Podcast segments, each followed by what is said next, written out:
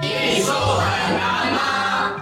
好，我是易公子。今天我们要讲《诗经》。《诗经》那真的是从我们小学语文课本一直到大学语文课本里面都有的主题，中考要考，高考还要考，应该说是我们中国文化历史上的 S 级大佬了吧？我唯一记得的就是《诗经》是什么？我国最早的一部诗歌总集，是这个意思吗？啊。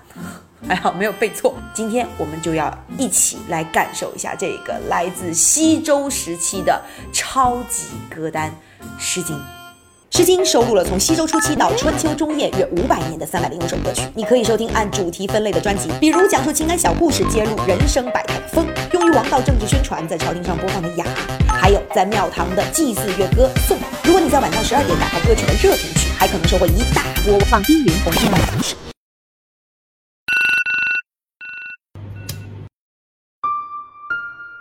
我喜欢你，从满心欢喜到满目疮痍。今天我失恋了，陌生人可以给我点个赞，安慰我一下吗？老网逼晕了，兄弟。对于这张歌单，许多音乐达人都给出了高分热评。Oh my god，每首都是经典，每首都是好歌。这么赞的歌单是真实存在的吗？这是什么宝藏歌单？我造作不矫情，爱了爱了。他在听，他在听，他们都在听。那么看到这里，可能很多真爱就会问了：你凭什么说《诗经》是歌单？我明明只背的是词啊，没有听到旋律啊。你的语文是音乐老师教的吗？其实《诗经》最早确实它是唱出来的。它最早不叫《诗经》，叫诗。到西汉以后才奉为经典，叫《诗经》。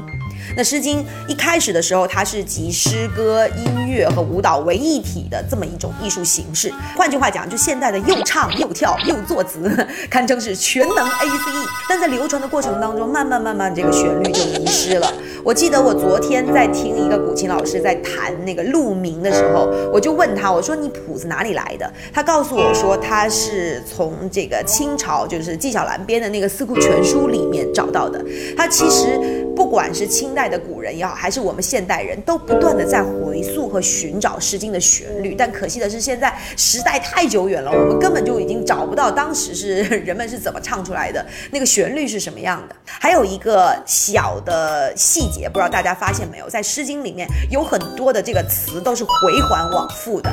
那我们今天在唱歌的时候，副歌部分也是回环往复的。那其实这种回环往复呢，不仅是方便了我们高考学子啊，也方便了当时的乐官，他可以在不断的回环往复的演唱当中，即兴的来一段 freestyle。我给你带来快乐，一给窝里叫叫。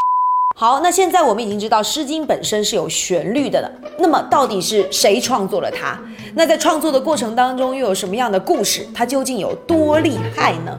接下去我们就要请出西周时期的王牌音乐制作团队。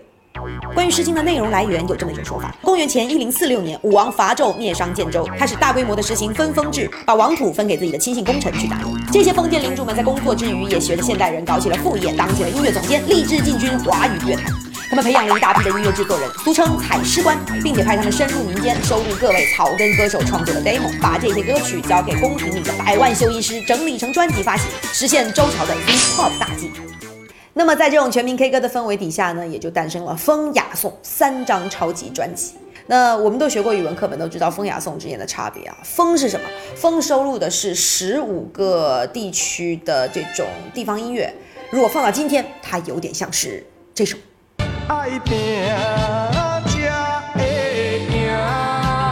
而雅收录的是贵族和诸侯在朝会和宴会之上所谱写的这种乐歌，它用词会比较华丽。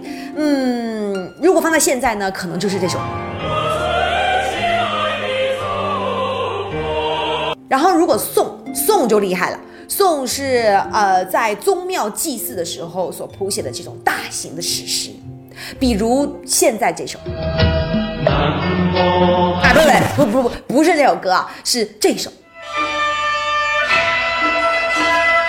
那么看到这里，你可能还会问我了，在《诗经》这个《风雅颂》收录的这三百零五首歌曲里面，出现最高的这个频率的是什么样的歌曲呢？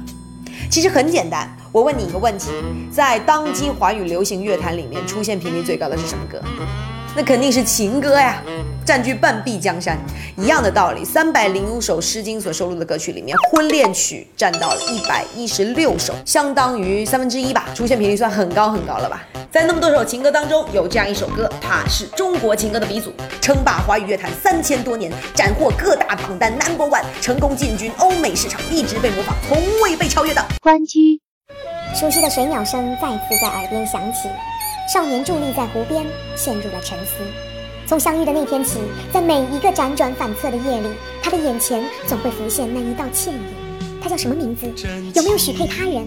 该怎样才能向他表达我的爱慕？无数的问题在少年的脑海中盘旋，霸道的勾走了他的魂。在反复的纠结之后，他决定鼓起勇气向姑娘示爱。可惜，婉言拒绝的姑娘，成为了少年心头永远的白月光。关于关雎的结局，直到今天都有着不同的说法。有人说，你看最后几句：“窈窕淑女，琴瑟友之；窈窕淑女，钟鼓乐之。”少年追的美女之后，用琴瑟传情，在钟鼓齐鸣之中，高高兴兴的把少年娶回家，这就是个 happy ending 嘛。但是也有人认为，这只是可怜的少年被拒绝以后臆想出来的。就这样，这位渴望脱单的草根民谣歌手，一不小心就哼唱出了流传千古的情歌。就像是我们会在听歌的评论区里面看到各种各样的人生百态，然后听到各种各样的人生故事，是一个道理。在《诗经》里面呢，我们也会看到，呃，当时的人们是怎么过生活的，比如说男女之间是怎么谈恋爱的，比如说离乡的游子他的乡愁，比如说我们会看到在战场上面的士兵们士气高昂，等等等等。我曾经一度的以为《诗经》已经失传了，就是它已经被。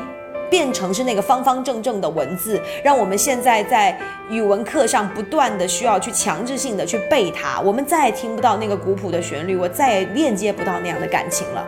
但是我想跟大家分享一个故事，是发生在我身上的一个真实的故事。毕业以后，我在南方的一个小城当电台的主持人，有一个很特殊的机会，我去了世界物质文化遗产南靖土楼。我去那边的时候，其实是经过了一段盘山路的。我可以想象到，可能千年来那一个地方一直都是交通不便的闭塞的深山。然后在南靖土楼的和贵楼的楼长简良发的口中，我又听到了《诗经》。当然，他那个《诗经》不是我们现在看到的《诗经》，而是。他唱出来的当地的民歌，他一开始的时候想要描述的是一一个思妇是如何思念她的丈夫，但他一开始也并没有直接切入主题。他说的是太阳下山，门半掩着，夕阳的余晖透进来，人也昏昏沉沉，天也是昏昏暗暗的。哎，他用的是起心的手法。然后我们再来看看这位思妇，她的蚊帐放下来。晚上的时候，想着自己的丈夫辗转反侧，没有办法入眠，然后到最后怎么办呢？实在没有办法啦，日子还要过下去，她还是得该吃吃，该喝喝，所以她在吃饭的时候，眼泪再一次的落下来，但是她也只能喝着饭吞下去，这是一种非常典型的思妇之诗。你会不会觉得这首诗其实从某种角度上，我可以这么理解：当年的河洛文化并没有毁于战火。在这里，我们看到了中华文化艺术的坚韧的生命力，它被我们的祖辈带到了深山之中，正在以另外一种形式，在华夏大地上再一次回响。